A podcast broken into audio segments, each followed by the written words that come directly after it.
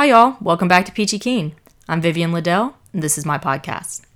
So, I know I promised y'all that you would be hearing from Kelly Kristin Jones around mid October on our last episode, but life happens, and it's fall, and people get sick. So, we had to reschedule, but it's all worked out, and I'm happy I got a chance to talk to Kelly yesterday. It's Halloween weekend, so busy times for me and the fam. The kids had Spirit Week at school last week, you know, crazy socks day, twin day, Revolutionary War Day, etc.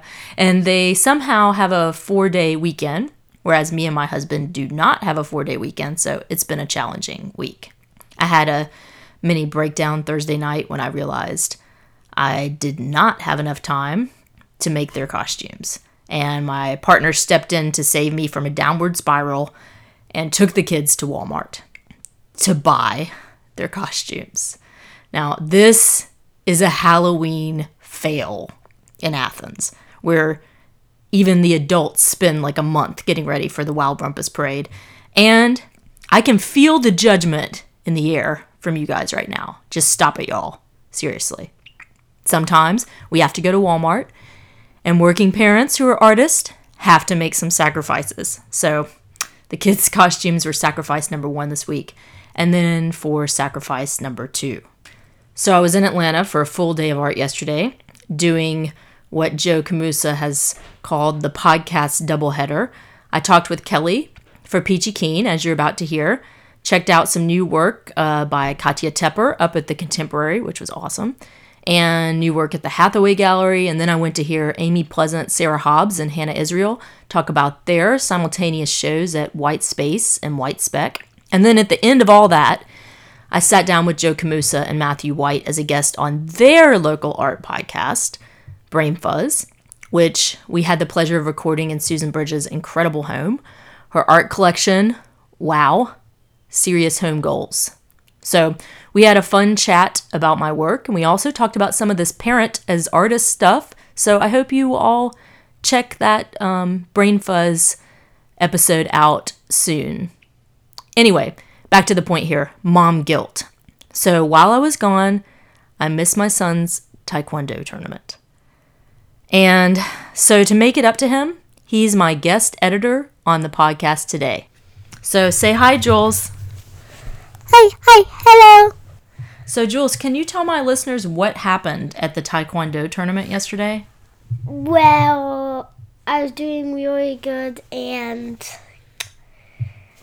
I won a first place trophy for forms and I won a third place trophy for sparring. Oh my goodness. A third place sparring trophy and a first place forms trophy. And you have these tro- these uh, trophies here. Yeah, and this is the sound of them rubbing together and this is the sound of them clinking together. Awesome. And do you want to describe what they look like to the listeners? They have a, a gold. Well, but they it looks like uh, they say first place forms and third place sparring, and they have um statue of a of people um jumping and doing a kick. There you have it from my Taekwondo champion, Jules. Yeah. Jules, thanks for being on the podcast. Thanks for being my guest editor today. Yeah. Thank you. Yeah. okay. So sweet. Thanks to Jules for that. He's excited about podcasting now because he and his brother are into the Finn Caspian podcast, which I highly recommend to parents of six to 10 year olds. So that's why I've given him the honorary title of guest editor for today. It's a shout out to Finn Caspian, where the son of the host is guest editor of the show. And now back to Kelly Kristin Jones. I sat down on the floor in Kelly's pretty much empty studio with her at the Atlanta Contemporary yesterday morning. Her current body of work is out at the Framers and is about to be hanging up at Sandler Hudson Gallery in Atlanta. So, y'all should definitely go see the work in person the opening is this Thursday, November 2nd, from 7 to 9 p.m. Here's Kelly telling us a little bit about this series and how she, a Yankee by birth, now a converted Southerner, ended up doing a series that focused on Confederate war markers.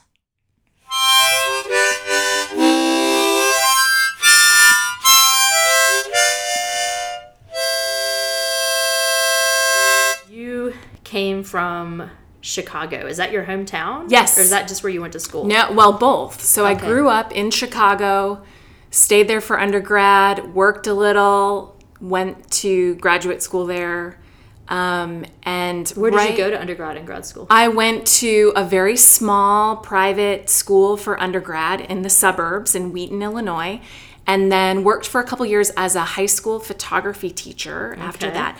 And it was really during that gig, those three years, um, that everything just kind of seemed to click. I mean, I was a I was a photography major in undergrad, um, but I loved teaching, and I just found myself more and more committed to this idea of both teaching and being an artist. So you were teaching in a high school that had a dark room? Yes. Okay, old so that's school. really exciting. Yeah, it was fun. Um, the kids loved it. Uh, you know, these are kids who did not grow up shooting film. Mm-hmm. And so, like, day one, I mean, I remember my first photo one class where I realized kids were opening the backs of film cameras to look at the pictures. So like, okay, wait a second. Let me start over and really explain how this all works. So it was it was a really great um, a great place to teach, a really great place for me to learn how to be a teacher um, and how to be a better image maker. Um, it was a great couple of years. So you were s- still making a lot of work while you were teaching? I was making quite a bit of work. Um, I was making both, you know, shooting f- some film, but also doing a lot of digital. Okay. they had a really nice, really great um, facilities and equipment at this private school that I sort of I lucked out by scoring a teaching job there. And, and the other teachers really encouraged me to pursue graduate school. Okay. Um, so after that, I applied and um, went to School of the Art Institute in Chicago. Sweet. Yeah, it was awesome. So did you did you think you were, were you were going for your MFA where you wanted to teach in college? Yes. So were you done with high school after that? I was, you know, I love teaching high high school. school. I- yeah. um, but you know, I'd sort of look around and see these career high school teachers and think, I don't know if I can do that. I mean, you're these people are amazing. I'm not sure if I can do that. Um, but but this idea of academia and being involved and being a part of that kind of teaching learning community certainly appealed to me. So yeah i mean the goal the idea in going to grad school was absolutely to teach upper level. Um, so did SAIC and you know taught as a ta while i was there made a lot of work. I mean that was like a shock to my system to enter into this like real i mean like i was in art school you know Right. and um, coming from kind of these smaller communities and smaller school systems um, this was it was like big time So they have a big photo program there. they do, yeah. And and what's really great about SAIC and what was really scary and shocking about SAIC is, you know, it's very um, interdisciplinary. So Mm-hmm. you go there. I mean, I think by the end of grad school, I was like the only person in photo still making photographs. Yeah. So they really encourage you to kind of expand and you know take classes in other quote unquote departments. I mean, those boundaries are really blurry there. Right. So I think that's kind of how all of academia is I think going. definitely um, art school has shifted in that direction. Um, SAIC seemed to really kind of be a front runner at that time. And again, at least for me, it was sort of shocking. and how is their collection there? I mean, I know their painting collection a little bit more, but I'm not. I'm hazy on their photography. Well, the museum, so the school is very much connected to the museum, Right. which was a huge advantage to be able to, you know, to be given permission to sort of run around in the back hallways of the museum. And that, when I was there, was really. so you can um, go in there at like off hours. Depending on kind of what department you're in at the there's a lot of there's a lot of like there's a lot of really great access um, to both people and collections and archives and things like that. And when i was there was you know the um, new contemporary wing had just opened and it was kind of this really amazing reset in terms of both the school and the museum and their commitment to contemporary and cutting edge art, new media, um, and like I said, just really sort of interdisciplinary approaches to both making and curating. Um, it was, you know, it was eye opening, honestly. I mean, I felt totally out of my league. Um, and that was that was great. That kind of pressure to keep up. Do you think it was the other students that you were feeling that pressure from, or from the faculty? I mean, everybody. You know, it's it's a place that just sort of. I don't know how to explain it. There's an energy there and a kind of hunger for new and and like I said, really kind of um, avant-garde approaches to these these questions and these um, problems in contemporary art world. And so it was really great to um, explore these new ways of making within the institution, but then also outside. So Chicago has an incredible art scene. And I very much tried to take advantage of that while I was there, going to galleries, going to apartment galleries, and you know these sort of guerrilla art initiatives all across the city. Um, being a part of that art school, you know, that art school kid culture Right. was um, was hugely beneficial to my own kind of education and art awakening. What kind of so artists were you looking at? Like, do you remember any particular artists like really being a big influence on you when you were in college? There. Well, so when I was, um, I mean, I think about the portfolio that I sort of applied with, and it was very much a straight kind of documentary approach to photography and to subject matter. Um, I, I didn't show up with black and white prints, but like essentially it was just this really formal kind of portraiture and storytelling in again this very formal documentary way and and I still love that kind of work and photography and storytelling but it was there that I really was sort of exposed to some of the problems inherent in quote unquote truth telling Right. with with photography um, and so a lot of faculty there a lot of my um, my colleagues there pushed that. You know, they really challenged me on some of these issues. And, um, you know, I had great studio visits, not only with faculty at SAIC, but um, with other artists in the city of Chicago that would come by and stroll through galleries. And so I was just constantly being exposed to not only other ways of making photographs, but other ways of engaging in art. Painters and filmmakers and taking classes in sound and um, you know performance art and it, it just was totally overwhelming and amazing and i feel like it's taken me some years after graduating um, to that like was not too long ago. understand Though. When did you graduate? 2012. so I graduated, yeah, 2012, Okay. and moved down here to Georgia immediately. And for, to do the um, visiting artist program at UGA. Yeah, so I applied and and was accepted to be the post MFA faculty photography fellow. Don't try to say that three times fast. it's, it's a tongue twister. Okay. Um, so yeah, so I mean, I, I within weeks of graduating, uh, you know, of sort of taking down my thesis show, I was packing up my little Prius and driving to Athens, I have a Georgia. Prius, too. and you know, I just read last night. Um, this is a tangent, but that Elaine de Kooning was the first visiting art professor at UGA. Really? Yeah, I didn't know that. I didn't know That's that so either, funny. and I'm a UGA alum. But I just Oh, that's funny. Found that That's out cool. last night. Very Isn't that interesting? I like that. yeah, little little trivia for you. Interesting. So, how was that year at UGA? You lived in Athens. I lived in Athens. Chicago. Came down from Chicago. I got a little tiny apartment in right in the center of downtown Athens on Broad. Mm-hmm. Um, so like my building would shake on game days. You know, like I was fully in. I wanted to totally experience life in you know college town Which building were in you in? Georgia. so I was oh I can't remember now. It's the building. There's an Indian restaurant on the first floor. Okay. it's like right across from the Globe. Okay, yeah. Um, it was. I was told that it was built to be a parking deck, and then they converted it Oh, great. to apartments. it was a cool building. I liked it. I was at the top floor.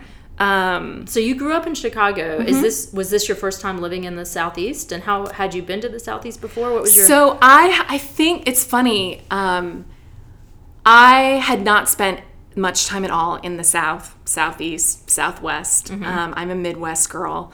And I had been to Atlanta for like a conference in undergrad, I think. I can't even remember. Um, you know, a long weekend kind of thing, but really had no notion of what life was like in Atlanta, in Georgia, certainly not in Athens. Did you find there to be any culture shock, or was Oh, it absolutely. Much, yeah. okay. absolutely. Um, the whole year was shocking to Really? me. I mean, it was a wonderful year, and I learned a lot. I established friendships that I that continue today. Um, I am still in Georgia, so I wasn't, you know, shocked out of the southeast. but um, yeah, I feel like I was constantly walking around with like my mouth ajar, just trying to understand. Sometimes, quite literally, trying to understand folks at gas stations Right. or things like that. What I did they just say? Oh, I can't remember. I mean, it just you know, um, I, what what I will say is that I learned a lot about myself and some of the um, the stereotypes that I had no idea I carried until I got here. Right. And um, and it, that was pretty humbling. I mean, I I realized um, that I definitely had some kind of negative assumptions about life in the South, art in the South. Right. Um, Did you find any of those South. things to be true though? Like any of those stereotypes to kind of play like you're like, well, maybe I wasn't completely wrong about that. I mean, there are in fact, you know, large Confederate flags Right. at at all sorts of intersections, and um, people do in fact say "bless her heart" when they mean anything but. And folks like football. I, you know, I Right. mean, none of these are are bad or, not or going out on a negative. Yeah. right? Um, I think I was just. It, it was so fun to me to um, to like have this chance to step into this really smart, savvy community that was also unlike anything I'd ever experienced before. So, like, going from this very um, sharp, intellectual, savvy community that is and was School of the Art Institute in Chicago, and immediately jumping into another wonderful sort of academic bubble, but one that existed in such a different space, in such a d- different landscape.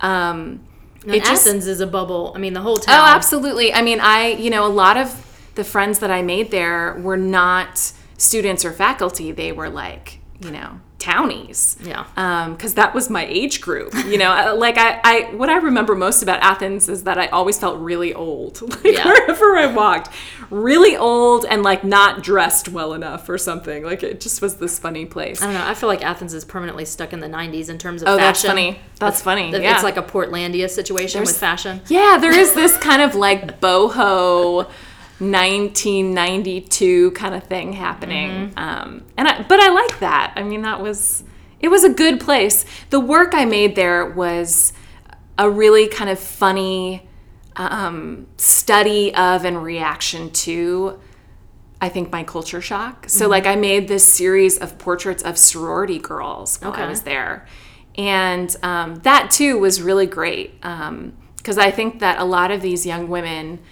totally upended and disproved these stereotypes that I didn't even realize I had until I was, you know, hanging hanging the work up on the wall. Um, and so that that was really interesting. You know, we sort of could swap stories, um, and I don't know. I felt I felt a real kinship with these women by the end. Um, what's funny is the day I moved to Athens was the first day of rush week, and I remember you know carrying these boxes up the stairs and seeing all these young women in like matching. You know, I just was like, "What? This is Mars! Like, what is happening? Everyone's in white." Right. Um, and so I don't know. I like that by the end of my time in Athens, and I was really only there nine months. Um, by the end of it, uh, it was sort of full circle, and like I said, there was a kind of a very strange bond between the Chicago Democrat photographer and these and these young women, um, some of whom were art majors. I mean, I had some in my classes too. Right. So yeah. so you, at the end of your time in Athens, what made you decide to come to Atlanta and not go back to Chicago? Yeah, it it's funny. People ask me that a lot, and I never quite know what to say. I mean, part of it um, was that I would escape to Atlanta often while I was living in Athens. I mean, I'm a big city girl, and so Atlanta was my closest big city. And I liked sort of, I liked getting to know artists here in Atlanta and going to shows. Um, I also think that my work is always so closely connected to where I live and where I make that I was I was a little nervous to go straight back to Chicago. I mean, I liked um, I liked exploring these different places and landscapes. Um, Athens was important because it, it sort of assured me that I could make work not in Chicago. Like, I wasn't really sure before I moved away um, whether I could still, like, can I still make photographs if I'm not on the west side of Chicago? Where, and that's where I'd made all my work previously. And in making work with these young women in Athens, like, the answer was yes. Yes, I can.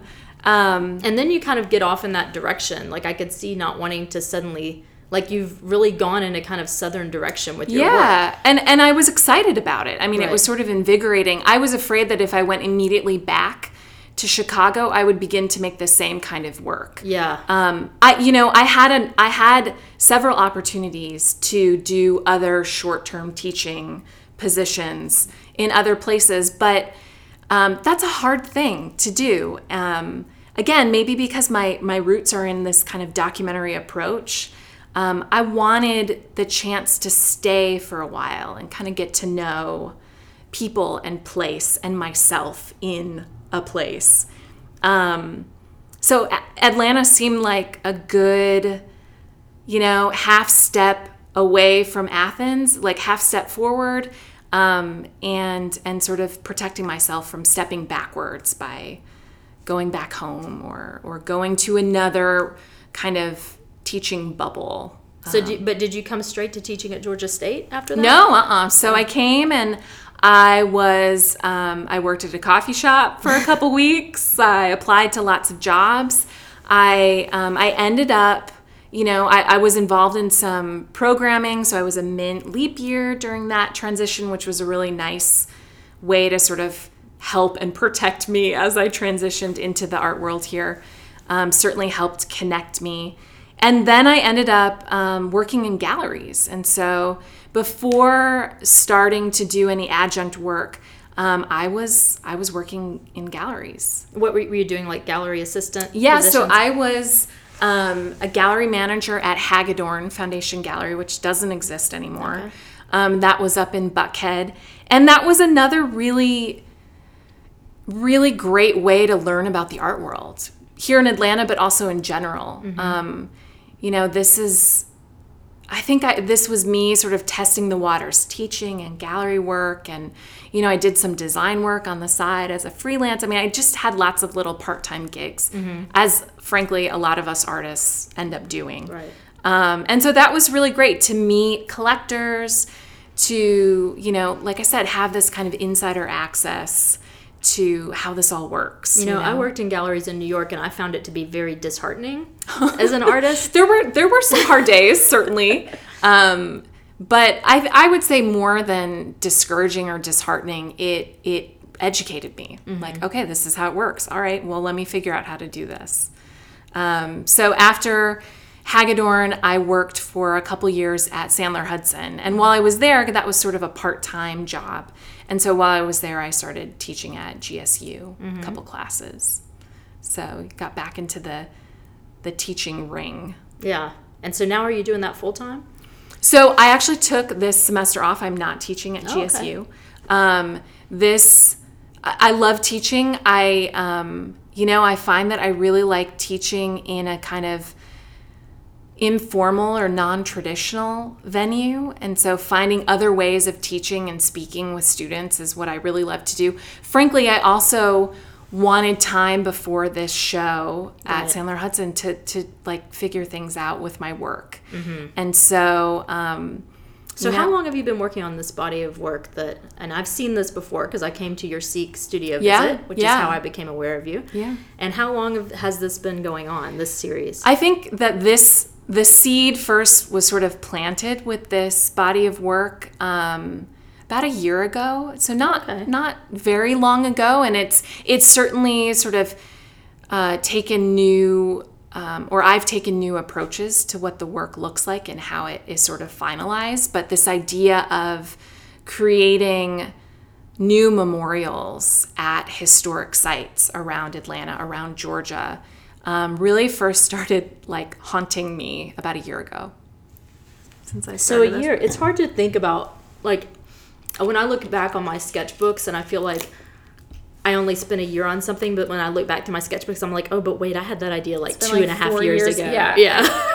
So like that's true too. You know, like I see how or where this started in other work. Mm-hmm. But yeah, so, I don't know. so how and where did it start another work? I mean, you think is it related to your?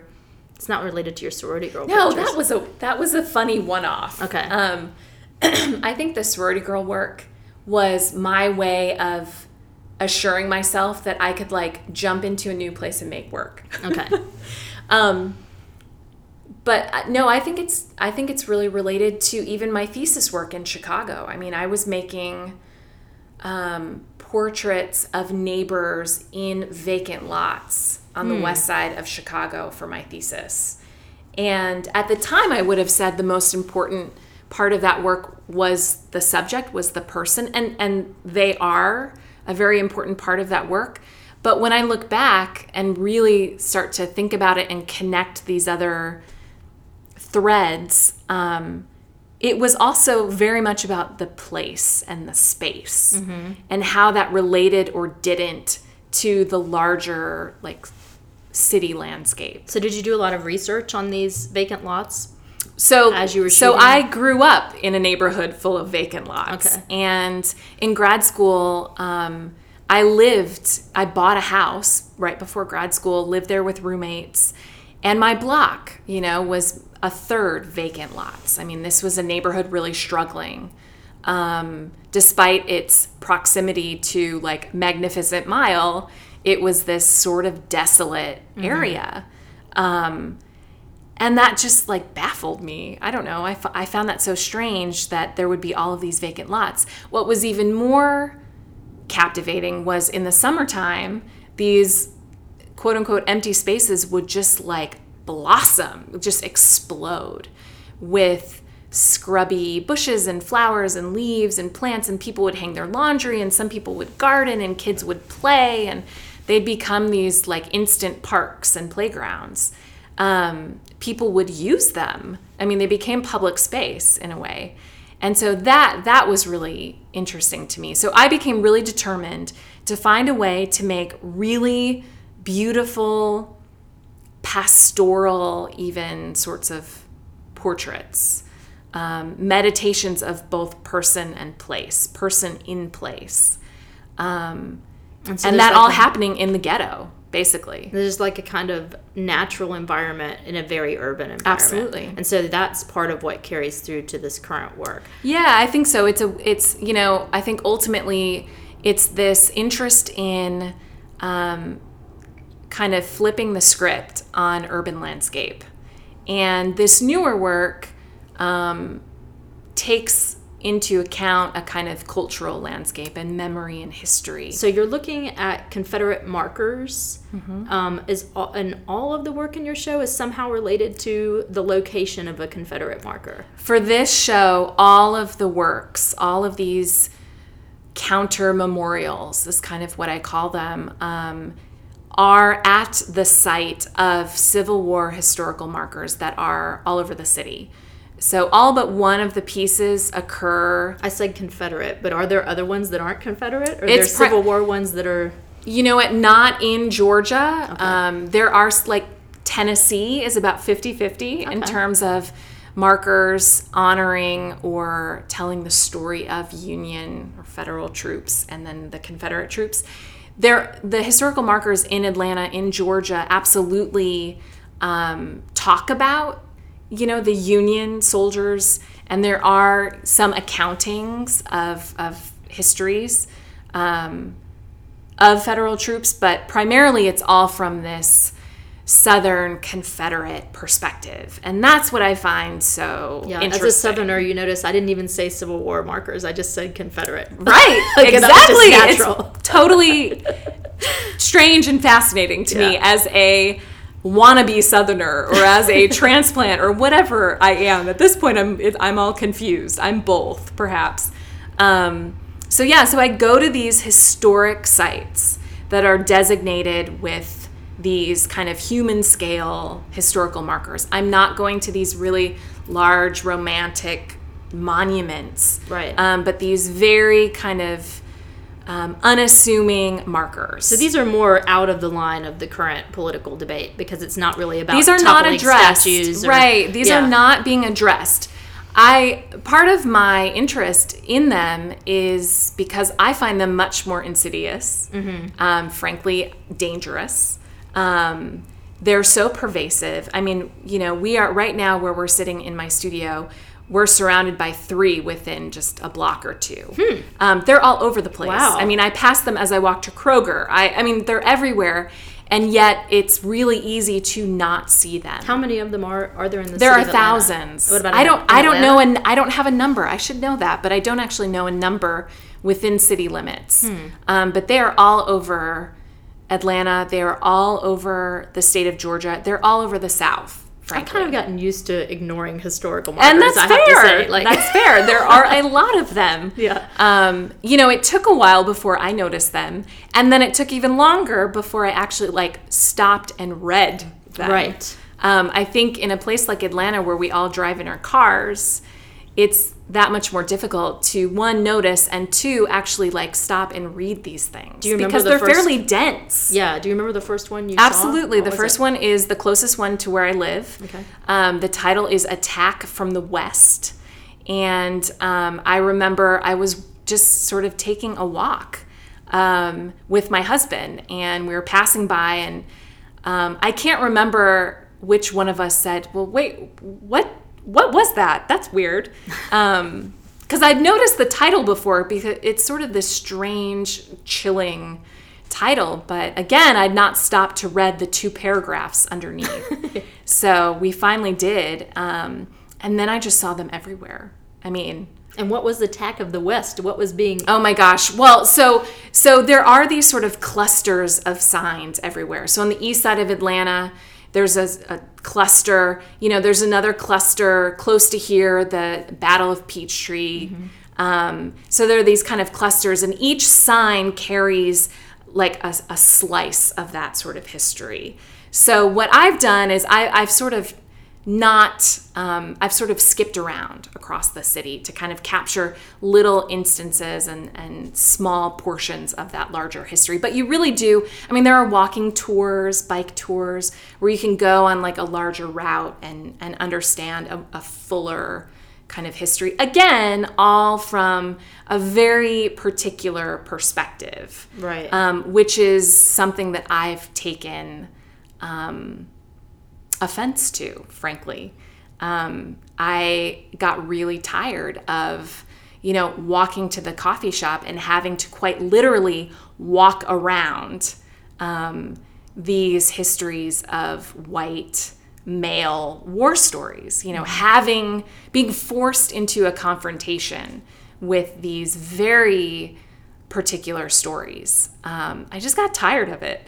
And when you start to notice these signs, they're in front yards, they're in backyards, Right. they're on public ground, they're on That's why private. I said I ignore them when I see them. Yeah. They're usually some kind of obscure story too that you're just like, Absolutely. they don't quite make sense Yeah. without a kind of a larger context so often. Um, a lot of them are in disrepair too. I mean, there are a lot of uh, markers that are have fallen over that may be missing. Um, you know, that are sort of have just been covered in so many decades of filth and rust and things like that. Um, but you know but they're there and like i said because they're at this sort of human scale at this i mean i'm short so they're slightly above eye level but at a kind of human eye level um, you know they they occupy space and um, in in a pretty forceful um, way Do they have like? Uh, I feel like I've seen a recent one where they have like QR codes and do they have recordings and things? No, there some of there are other memorials, um, both for Civil War and and other historical sort of events, um, civil rights memorials around Right. town that do the QR. I've not experienced a Civil War marker. Those are with old, the newer ones that are Right there, and and the newer historical markers um, designating historical sites not just for war but for other events and people and places. Um, those tend to take a very similar shape, but they're often often slightly smaller. They're different color. Um, they are different, and that too is interesting to me. That these Civil War markers. Um, have a very particular look. right. Um, So and so they are set apart. Yeah, Yeah, there's no confusion here. Like they very much um, speak to a, a particular history. So when you're photographing these things, like I'm looking at, you know, you're getting ready for a show right now. Your Yeah. show opens November second. That's right, on Thursday. Luis. Okay, awesome.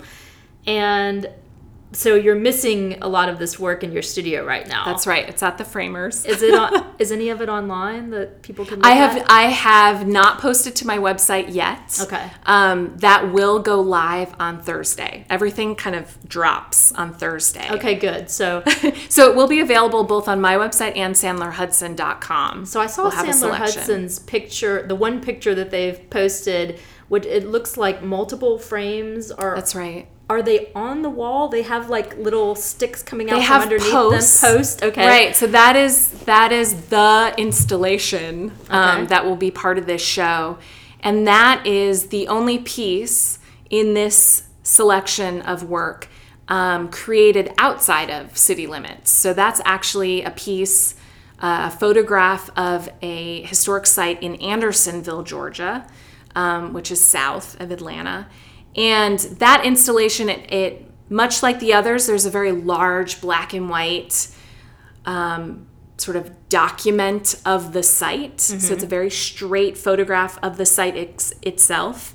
I've gone in with Photoshop and removed the historic marker. So there's a sort of blotchy center area where the marker has been quote healed over with Okay. the heal the, The Photoshop brush? healing tool. Okay, so you've left the Um, kind of very obvious Absolutely. healing Very tool mark. obvious glitches and like poorly camouflaged sort of healing tool. Okay. Um, but then what what the piece also as part of the piece there are three smaller color photographs that rest against the larger framed image on posts. So, the- that was me sort of speaking to or mimicking these historic marker posts. So the large image is on the wall. That's hangs right. flat on the wall. Are That's the right. smaller images at an angle or are they They are. They're at an angle. They're leaning. So I actually have those are the maple poles Okay. that will go that attach to the smaller color frames. Each of those three color frames, and you can see one resting against the wall, has an empty glass bottle atop a photograph, a, a- photo of an empty glass liquor bottle, um, on top of a photograph of cotton. Um, and these cotton fields surround the historic site down there in Andersonville. Each of those empty liquor bottles is a memorial, a counter memorial for the three women um, that died at this historic site in Andersonville, Georgia. So the site itself is. Um, it's called Andersonville Prison in the south. Or, I'm sorry, in the north. In the south, it's called Camp Sumter, which is interesting. Um, and this was the largest POW camp, um, a camp that held in the U.S. camp that held Union prisoners of war. Um, it was only in operation at the very end of the Civil War, but um, thousands upon thousands of men and three women uh, died there, mostly of, from starvation and disease. So it was a horrible place. Um, Does the marker have this information? no, not at all. The marker is um, memorializing, honoring uh, the man who ran, led the camp, um, Captain Wirz. And he was actually hanged at the end of the Civil War for war crimes. Although that history and that kind of whole story is very much um, a lot of folks in the South take issue with kind of the way that all went down at the end of the war. Um, there are a lot of historians who believe that that was in itself um, a war crime, hanging, Hanging this, him. this man. Yeah. Interesting. And what about the three women? They're mentioned on the marker specifically? They are not at all mentioned on Oh, the okay. marker. So, Okay. with each of these pieces, what I'm doing is I'm creating a memorial, a new memorial to these missing stories from the same site. Okay. So I go to these historic Civil War sites that are are quite, you know, literally physically marked with a very um, partial history. And I research what else happened there. Not necessarily during the war or immediately after the war. I remember you Um, talking about like uh, one here in Atlanta that when I was at your studio visit that was like a gay bar. Yeah, or- yeah. There's a marker on the um, north side of Atlanta, a historic marker that is at the same site um, of one of the very first gay bars in Atlanta. Also historical. Um, absolutely. There's no marker to this bar, um, which no longer exists there. Um, and so, so I just more and more, I you know, the more I dug, the more I found these these uh, stories that that were certainly unknown to me, that I have found to be unknown to a lot of folks that I talk to, and um, and I fully recognize. Look, I'm doing the same thing that these signs are doing. I am presenting a very specific, very partial history of this site. However, um, I think that those histories are fascinating and certainly worthy um, of being heard, worthy of being talked about. So, in each of these photographs, these documents I've taken of the site, I've removed the marker. But what I've also done is the walls of the frame um, are populated with photographs, memorabilia, archival materials um, that create another memorial to those missing stories. So, the, like these that we're looking at here, the frames are a couple of inches deep. That's right. Essentially, these are shadow boxes. And so the larger black and white image of the site is the main image. So if you're standing, you know, directly in front of this piece, you will primarily see this very large black and white image. But if you step to one side or another, or if you crouch and look up inside the frame along the inside of that shadow box, framed walls you'll see a lot of different kinds of images. So i think about when i was and, and these are documents of uh, memorials that i created for these other stories these missing stories of the same site. Um, i think a lot about roadside memorials. I mean i'm essentially creating roadside memorials for each of these stories. So collecting snapshots and you know taping going to the site and creating a roadside Collecting memorial. snapshots. So, are you like talking to people? I'm talking to You're getting- everyone who will talk to me. and you're getting their personal images. They're some of sending me here. photographs. That's right. They'll send me images.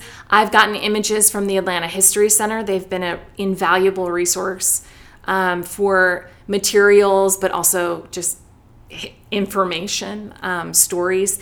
Facebook has been unbelievably and strangely invaluable in this whole process, connecting via neighborhood groups. Ah. Um, So you like post on a neighborhood alumni- site and say, "I'm at the Yeah. corner of so and so and so and so. Does anybody have any history of this?" And they'll Yeah, so I've a you know I've created Google Maps. I've posted photographs of these markers. Hey, does anyone live nearby? Do you have stories?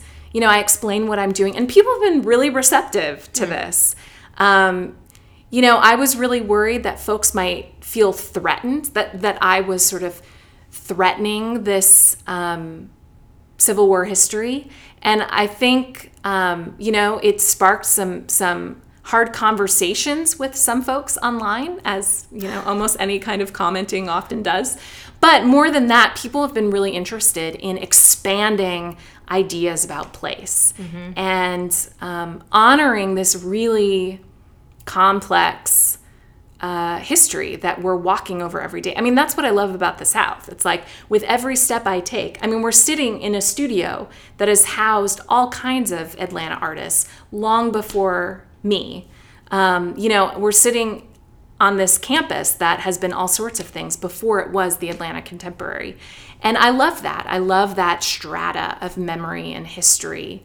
And I particularly love digging through it and trying to find hidden gems. And not all of these counter histories or counter memorials are to big epic events. Right. One of the pieces is presents a counter memorial um, for a woman whose boyfriend broke her heart at that site. I mean, and I, you know what? I find that I found the story really moving, um, and certainly something that I could identify with. You know, that most folks can identify with a heartbreak. Um, you know, there are places in Atlanta and elsewhere when I'm walking or driving around, I'll see a place, I'll see a tree or a building or a rock, and I'll instantly remember something that happened there, a text I received, Right. you know, a conversation I had or didn't have. Um, those stand out to me. Those become sort of, that place becomes infused or um, invested with that history, good or bad, personal or political. Um, it's, it's there.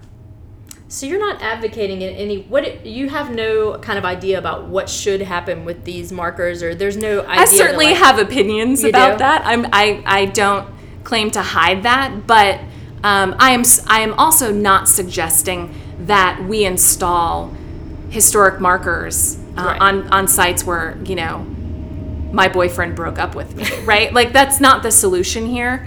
Um, I'm just proposing that we recognize that each of these places holds a lot of other stories stories of women and children, of immigrants.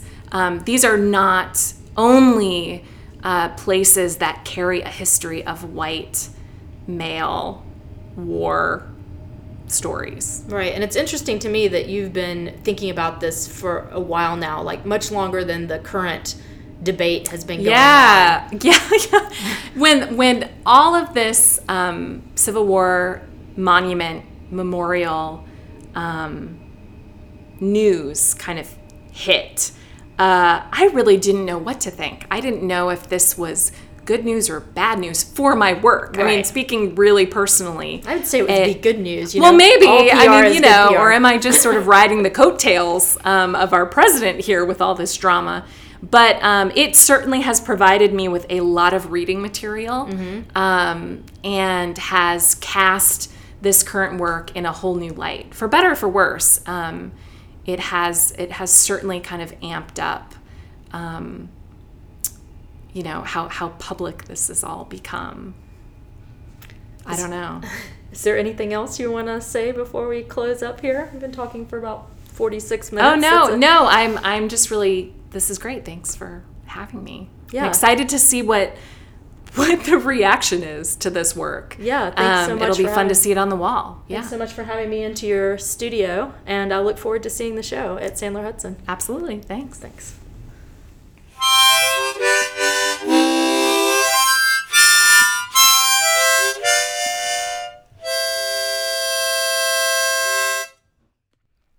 Super Chat with Kelly Kristin Jones. Kelly's show, Cotton is Still King, opens this Thursday at Sandler Hudson from 7 to 9 p.m. and runs until December 8th. We mentioned in our talk that Kelly received the Mint Gallery Leap Year Artist Award and was the post MFA Faculty Photography Fellow at the University of Georgia in 2013. These are just the beginning of her many recent awards and fellowships. You can find out more info on her bio, see images of her work, and information about her exhibition on Sandler Hudson's website or on Kelly's website. There are links to both on the Peachy Keen page at vivianliddell.com. Thanks so much for listening. I hope y'all will also check out Brain Fuzz podcast to hear me talk shop about my own work with Joe Camusa and Matthew White in advance of my solo show In Search of Lost Time, which also opens this week at Parlor Atlanta on Saturday, November 4th from 7 to 10 p.m. It's a one day show, small scale works, which I'm super proud to say were all created since my Eyedrum show this summer. You can find a link to the Brain Fuzz podcast and a link to the Parlor event page at vivianliddell.com. That's V I V I A N L I D D E L L.com under the Peachy Keen tab. If you've enjoyed these first 10 episodes of Peachy Keen and would like to help support the podcast, I encourage you to leave a review on iTunes or consider donating by looking up Peachy Keen on patreon.com. Until next time, I hope you all have a Halloween that is a little bit scary, a lot of fun, and candy, but of course, most of all, Peachy Keen.